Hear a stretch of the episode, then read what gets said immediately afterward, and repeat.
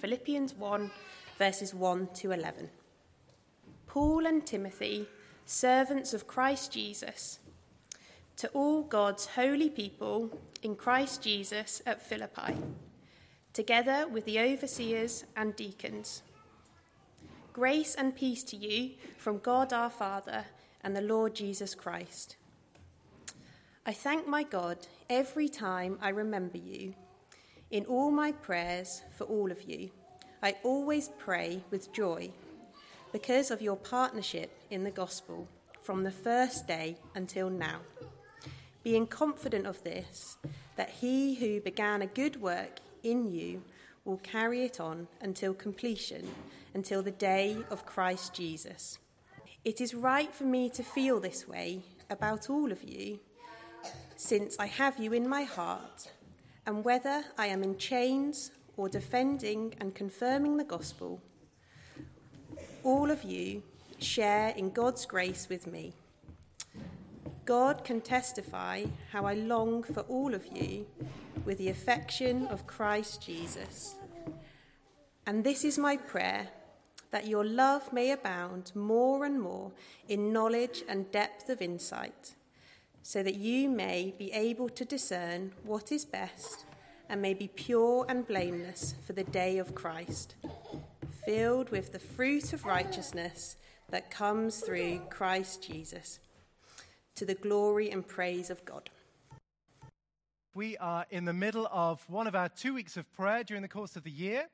Uh, if you are newer to Emmanuel, we have one at the very beginning of January to begin the new calendar year, and then another at the beginning of September as we get ready for a new school year. And over the course of this week, which, um, in order to make sure that we can have a family meal together on a Friday, it starts on a Friday, runs through to a Thursday, we try and pray for as many things as we possibly can. We want to pray for things that are going on in the life of our church for individuals, for ministries, for outreach, but we also want to pray for those beyond our church, uh, some of which we're regularly connected to and we give to, we pray with and for them. Uh, and other things that come into our mind. And we, and we try to pray for as much as we possibly can. And, as the week goes on, there's that lovely sense of the, the fresh reminder of the privilege of praying and the right sense of the responsibility to pray and the joyful way that doing all of that binds you together. But as the week goes on, I'm sure I'm not the only person who at some point thinks, but what am I supposed to pray for? As I think about all of you and the work that we're seeking to do here in our town to tell others about Jesus, as we think about our missionaries around the world and the different ways that they're trying to do that in very different contexts, what is it helpful for us to plead with God about for them? And if you've ever asked that question, or if it's ever hindered you from praying because you're just not entirely sure what to pray, well, verses 3 to 11 are the answer for you. Now, what Paul says here isn't the only thing that we can and should be praying about as Christians for Christians you want to read any of the other prayers that just Paul himself prayed, let alone the whole 150 Psalms, which are full of prayers, but just looking at the prayers that Paul prayed, there's a lot of P's there, um, there's a whole variety. There are seasons when there's people that he's writing to are really struggling with an issue that's a problem in the church. Then there are times where there's a sin struggle in the church, and he's praying about all of those kinds of things as well. But God willing, most of our prayers for each other and for our other Christian friends should be filled with thankfulness and joy. And what I hope we're going to see this morning is not only how Paul prays, but also the basis for his prayer. There's a living loving relationship between Paul and the Philippians that forms the foundation for everything that he prays for, so that that relational basis is then the platform from which all of the prayer comes. And, and God willing, we will learn lessons from both aspects. Because I want to learn to pray. I hope we all want to learn to pray better, more deeply, more longingly. But we also need to keep building that relational foundation, which is at the very bottom, as it were, of the prayers that then come as we pray for one another. And what Paul does in this passage is he gives us three specific aspects of how we should pray for one another. So, verses 3 to 6, we're to pray with joy. 7 to 8, we're to pray with longing affection. And 9 to 11, we're to pray for biblical love to abound. That's where we're going to go. And we're going to start verses 3 to 6. We are to pray with joy. I thank my God every time I remember you. In all my prayers for all of you, I always pray with joy. That might sound completely unachievable to you. you might have read that and thought, well, that's the kind of thing that only an apostle could say. Because that's not normal life. Or maybe you're thinking, well, that's just spiritually naive. Because relationships are more complicated than that. Or maybe it's not. And actually, maybe Paul could genuinely pray all of those things for the Philippians. And that's just another reminder that the Philippians were this super holy bunch of Christians, and we're not that. So, do you see how it's really easy for all of us to kind of make excuses that detach us from the power of what Paul is saying? Paul's not naive, and the Philippians weren't perfect. Life in Philippi wasn't as difficult as it was in Corinth, but by the time we get to chapter 4, we're going to see that Paul has to speak to an issue between Euodia and Syntyche because there's a problem in the church. All of this, always praying for joy for all of them all the time, isn't because they're perfect Christians. It's because Paul is choosing deliberately to focus on two things that are true of them. And the first one's in verse 5. He always prays for them with joy because of your partnership in the gospel from the first day until now. Ever since this Philippian church was founded, they they kind of viewed Paul as one of their own, which makes sense in that he was the person who brought the gospel to the city and began the church. But, but it went deeper than that because they partnered with him. Paul's using that, that fellowship word that you might have come across a number of times in the New Testament, koinonia. That's the same word here. Paul's describing the fact that they have shared with, they have supported and prayed for and loved him, even when his work as a missionary took him hundreds of miles away from Philippi and did so for years. So we saw last week, it's probably 10 years between when Paul wrote this letter and when he was first with them and planted their church and they kept koinoneering, partnershiping with Paul for that entire time. Brothers and sisters who are that faithful are worth their weight in gold, and that is a great reason of joy for Paul. As we pray for each other and our missionaries this week, it's right for us to stop and think Am I a reason for joy to others like the Philippians were to Paul? That's a good question to ask. Now, I know there's lots that's different. Paul's an apostle, Paul founded their church. They supported him as a full time ministry, in full time ministry for 10 years. All of that's very different. I get that. But we're still partnering with each other in the gospel. So you think about some of all of the many one another's throughout the New Testament. God has put us into our church families so we would love one another, admonish one another, care for and show hospitality to one another, forgive one another, speak the truth to love to one another, submit to one another, all the while as we seek to build one another up and tell the peoples of our town about the Lord Jesus. There is an endless list of ways in which even if you're not an apostle who's a full time missionary who's been supported for 10 years by the church you planted, you are still fellowshipping in the gospel with one another? So there's a really good question to think about as we pray for one another during this week.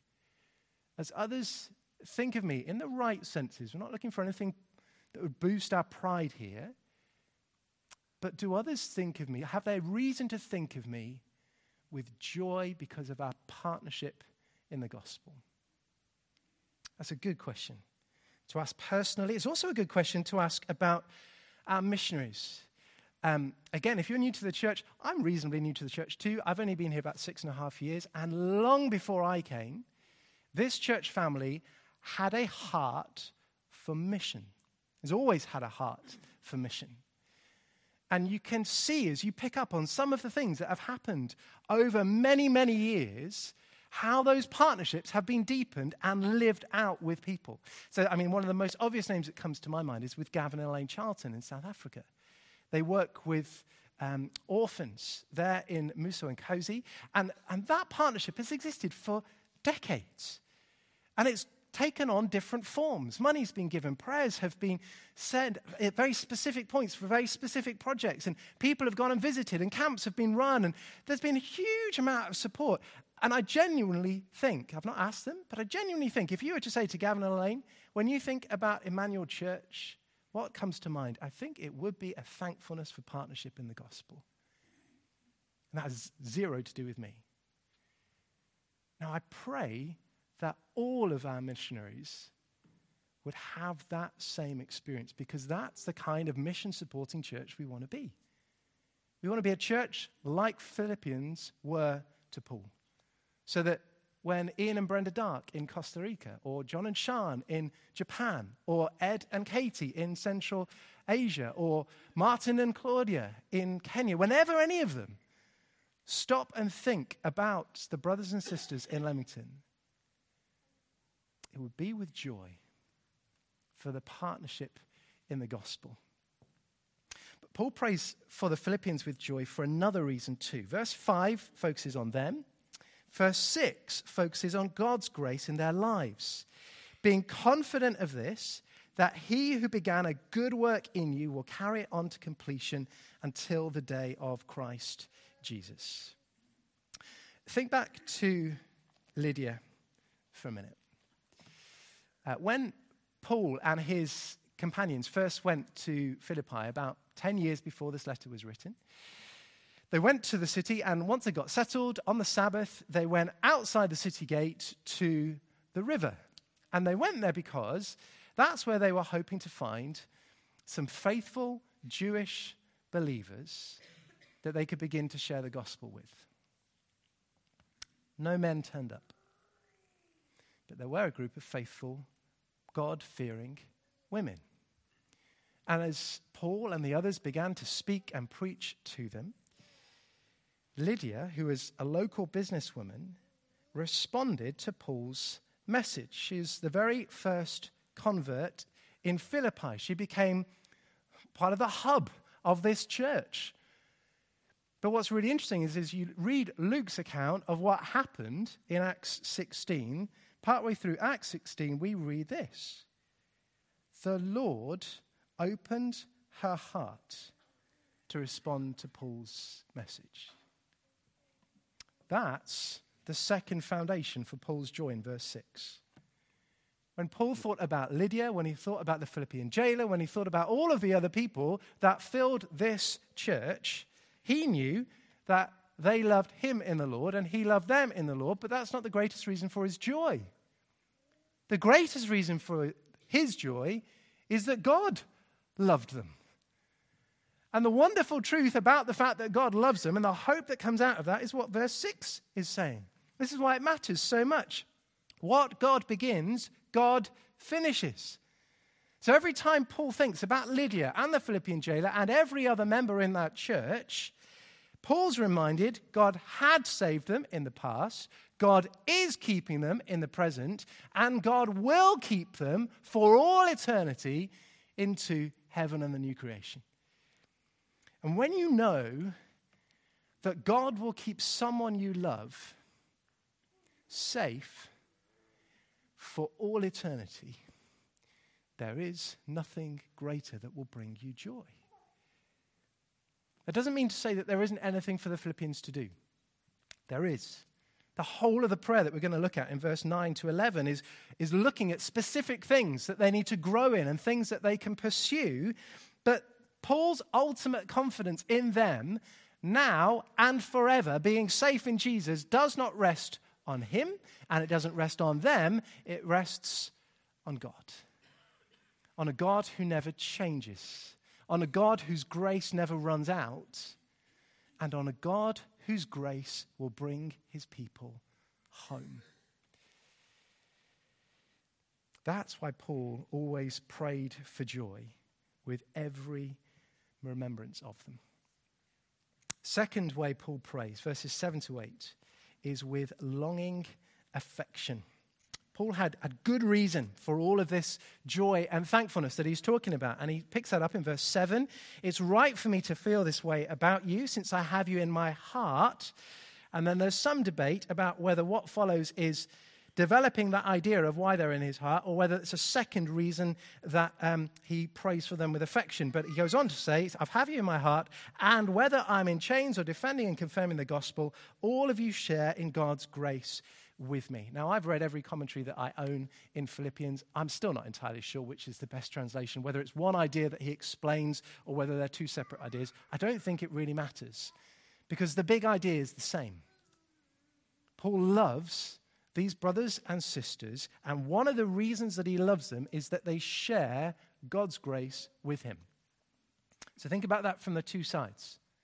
So, from Paul's perspective, he's a prisoner for the sake of Christ and the gospel. But at the same time, he tells the Ephesians and the Colossians and Timothy that he suffered on behalf of the churches. So he's suffering for, the, for, God, for God and the gospel, but he's also suffering for the churches.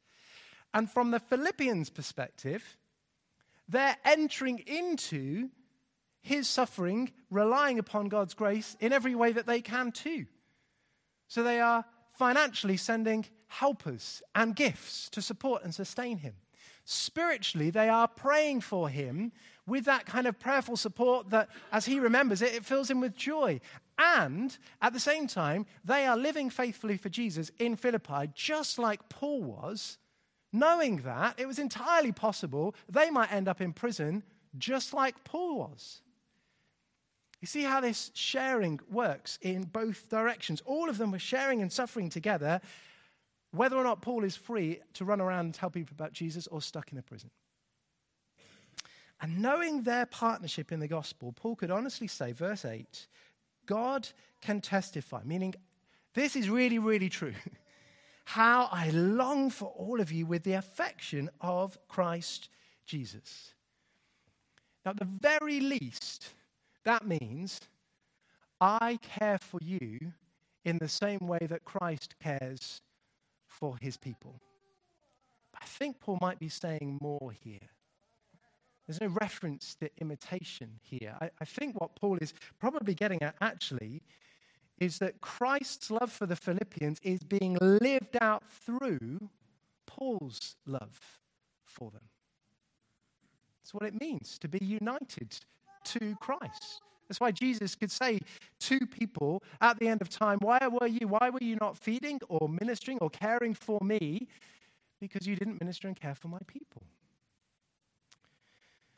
I've said at the beginning that Paul doesn't just teach us how to pray, he also shows us the basis for prayer. Paul loved these Christians and he prayed for them with longing and affection, but what's the basis for the affection? Why does he love them so much? There's lots of ways, but in part it's because they were sharing together in what God was doing. This group of people were partnering together to serve God, even if it meant that one of them might end up in prison. So here's the key point from verses 7 and 8 serving together grows prayerful longing for each other. Serving together grows prayerful longing for each other. Now, that's a challenge for all of us, but it's a particular challenge if um, whether Emmanuel is your home church or whether you're visiting us today and somewhere else is your home church, it's a particular challenge if you're not yet really committed to your local church. It's um, going to impact your prayer life if you stay on the fringe. Now, I understand there's lots of reasons why you might yet be drawn into the heart of the church. Maybe that you're new, maybe that the previous circumstance was difficult, and there's lots of reasons why we need to cover all of that with grace. But can I address everything else as well as that? So you come to a church a, a, like Emmanuel, a reasonable size. And it's quite tempting to think, oh, it's great, I can just come here and be fed. I don't have to really get stuck in, so I'm not going to get physically tired. I don't really have to invest too much, so I'm unlikely to get emotionally hurt.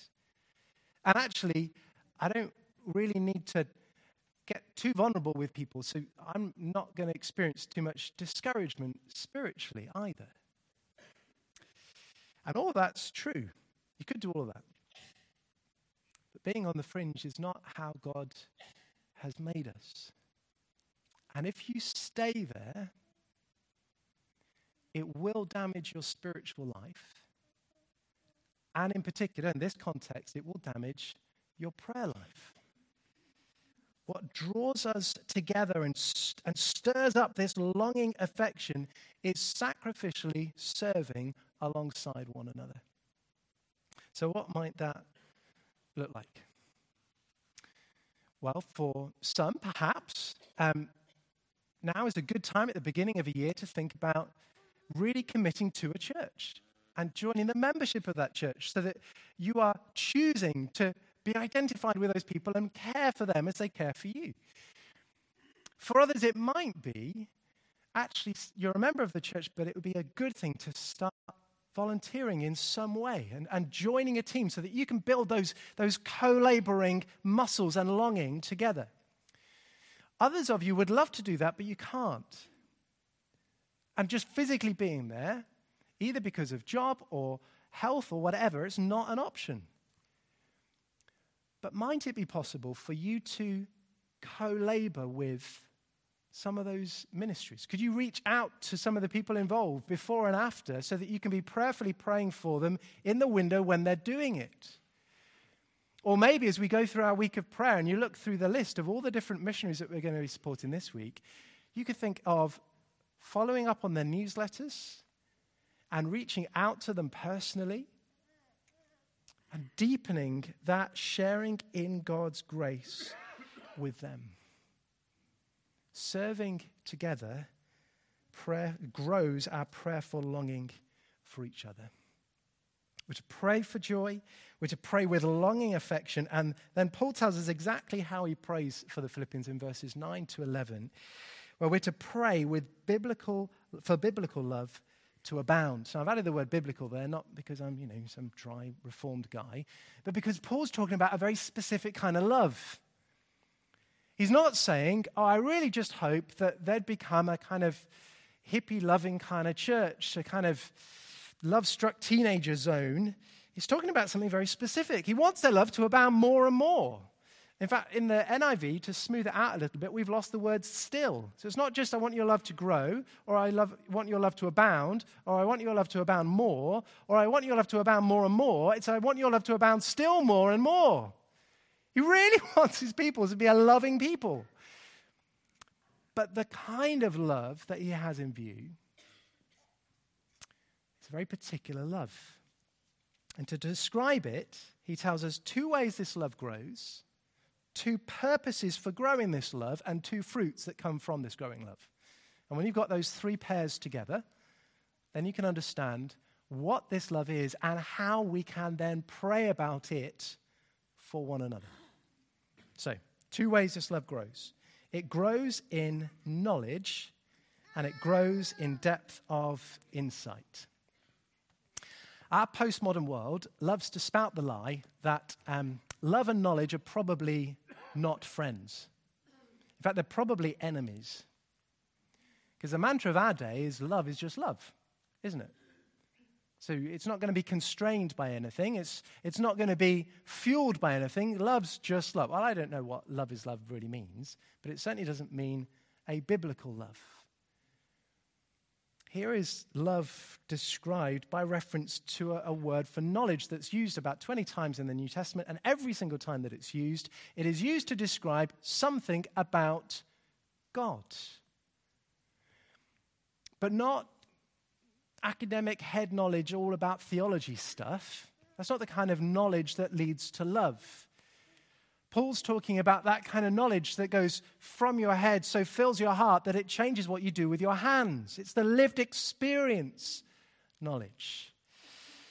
Now, before you think, oh, do we have to talk about knowledge when it comes to love? Can't we just love everybody? Well, you know in your relationships with each other that this is exactly how human relationships grow. So if you've got a newly married couple, how is their love for one another going to grow? They don't just sit there and think lovely thoughts about one another.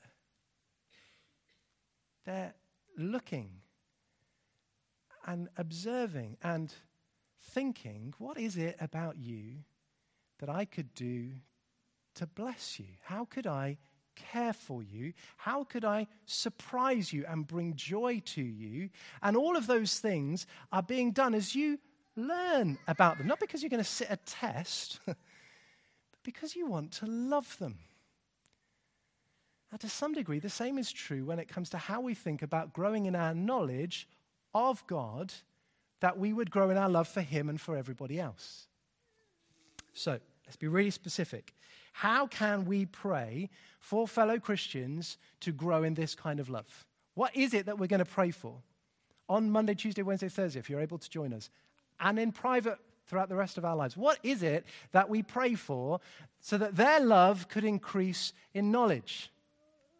Well, we should pray. Here's, here's a couple examples. We could pray that God would grow their lived experience of the goodness of his character and the fact that he always keeps his word. In one sense, that's an aspect of knowledge. You're learning more about the goodness of God's character and about the way that He's faithful and always keeps His word. How might God answer that prayer? What would it actually look like if God answered that prayer that we're praying because we want their love to grow in knowledge? In my limited experience, and from what I have read of church history, it often is answered by God bringing circumstances into someone's life in order to humble them and to grow their dependence upon God and to make them treasure His word more than they have ever treasured it before. Because whatever the circumstance may be and however hard it may be, they're reminded that their comfort and hope is not in this world. They are looking more to God, trusting His character, clinging to His promises. And they love Him more. See how the knowledge infuels the love? Second example. We could pray very specifically. We want their love to grow and abound more and more in knowledge. So we could pray that they would grow in their understanding of God's inexhaustible grace. That's a wonderful thing that is only true of God. His grace never runs out. I love my kids to bits. And to my shame, there are times when my grace towards them runs out. God's never does. How might God answer that prayer? Well, again, how, how has God answered that prayer in your life when you think about it? God, I want you to show me more of your limitless grace. What normally happens in my life is God's Spirit exposes another bit of my life where I am still struggling in sin or denying his goodness or refusing to let his spirit change me and make me more like Jesus. So you're thinking, oh, hang on a minute, that's not growing your love. What does it do? It brings you back to the gospel to remind you of your need to keep on repenting so that you can keep clinging to that wonderful, life transforming work of the Spirit, at which point you are reminded afresh of the limitless grace of God. What's happened? Your knowledge of God's grace has grown, and your love for Him has grown. Don't let anybody tell you that knowledge and love are not friends. True love deepens our knowledge for one another, and in this sense, ultimately for God. And out of that, when you think about what it means to know that God never changes, that He always keeps His promises, that His grace is inexhaustible, when you think about what it means for us as Christians to be like Him, that's then going to transform the way that we continue to love one another. So that's how this knowledge infused love is going to change the way that we live as Christians. Same time, got to run. Paul prays that the Philippians' love would abound in depth of insight. And that's the only time that phrase appears in the New Testament. But Paul's clearly got this idea that this love that's filled with knowledge is going to help us be wiser and wiser in the way that we live our lives. There's the two ways this love grows. Verse 10, Paul explains the two purposes for growing this love one's for now, the other's for the future. For today, this love makes Christians able to discern what's best. I think you've lived life long enough to know that what's hardest is not usually knowing what's right and wrong. What's hardest is knowing the difference between what's good, better, and best. And that's what Paul's talking about here. This um, word for um, discern was a word that was used in Paul's day to talk about fake currency.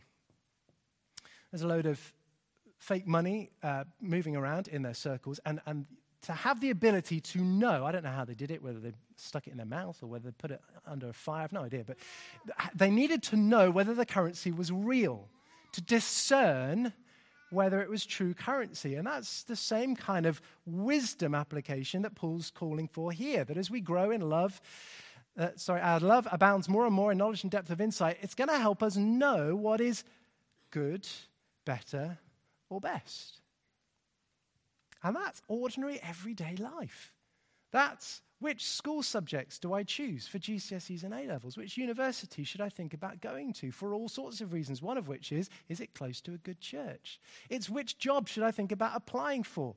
It's which person should I think about marrying? It's is what should I be thinking about when I come to retirement? How am I going to use this very new and different season of life in order to glorify God and be a blessing to others? It's every bit of all of that that we would be able to discern what is best.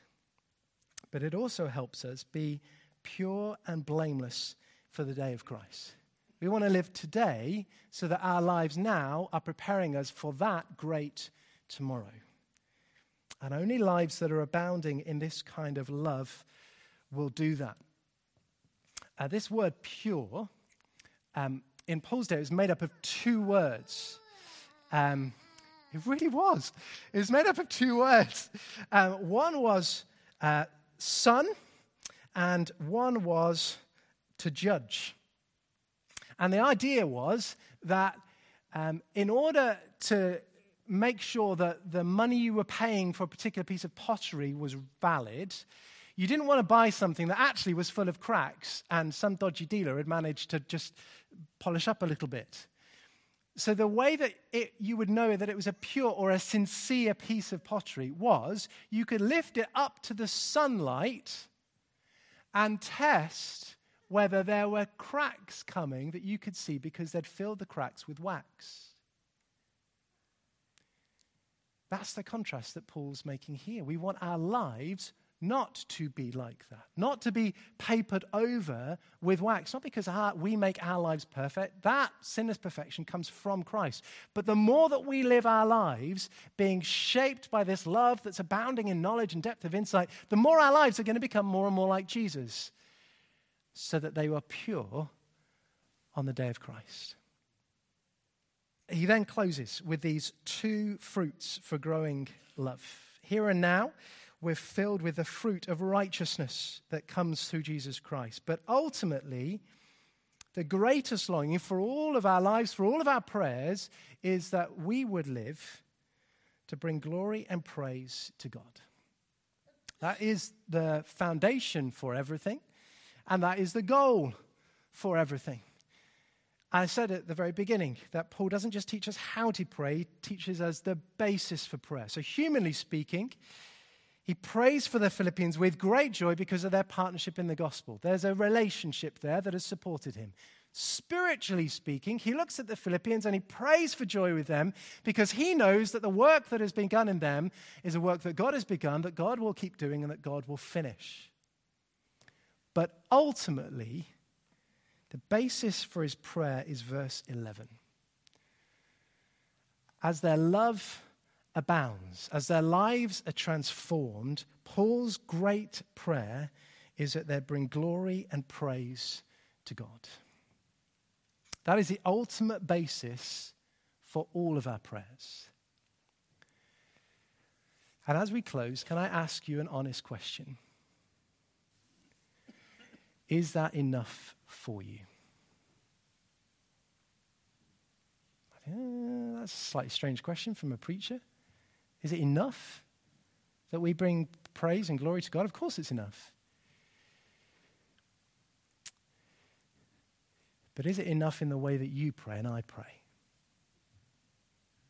Or all too often, is there a lurking little subplot of pride in our prayers? Where we can pray big and wonderful things, but actually, what we're really hoping for at the end of the day is that God would answer those prayers in such a way that we receive some of the glory. Wouldn't it be a good thing? Not just over the course of this week of prayer, but over the course of this year, for us to keep coming back to that pride killing, God glorifying longing that all that we do would be to the praise and glory of God.